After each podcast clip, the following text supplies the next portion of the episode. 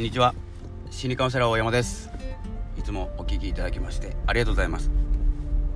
いつも自分時間ということで自分らしさを追求しているんですけれどもえー、っとですね前回は口癖のお話をしたんですけれども聞いていただけませんでしょうか。書きました。もう一回いきます。取り直しません。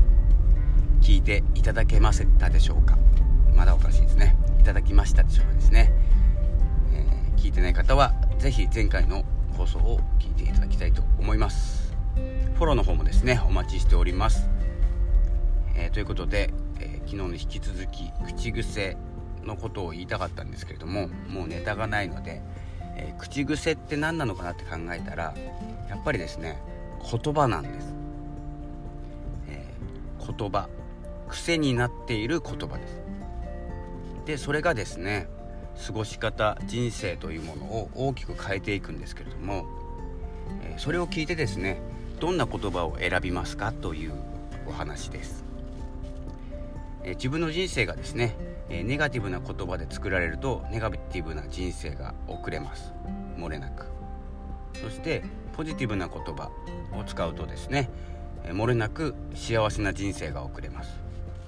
えー、と言われた時にしっかりとえー、言葉を選んで使えるかどうか。意識して言葉を選べるかどうか、まあ、癖になってる言葉は徐々に、えー、直していくとして意識できる言葉会話ですね、えー、その発する言葉を、え変えていけるかどうかなんです、え何かあってですね面白くないことがあってポジティブな言葉が発せない時でもあここはポジティブな言葉を使ってみようとかですね。その一歩の行動ができるかどうか。でですね大きく変わってくると思いますので、まあ、これはですね無意識を変えるには意識しかないのでというかですね無意識は変えれませんので意識を持つと意識になってしまいますので。なので是非ですね言葉を選ぶ、え言葉を、えいきなり変えるとですね周りの方に不信感を与えてしまうとかですね変な人に見られてしまったりなんかおかしいなって思われたりするので、え、しっかりとですね、まあ、宣言していくっていうことが大事ですね。これから自分はポジティブな言葉しか使わないとかですね、えー、中心に生きていくっていうね。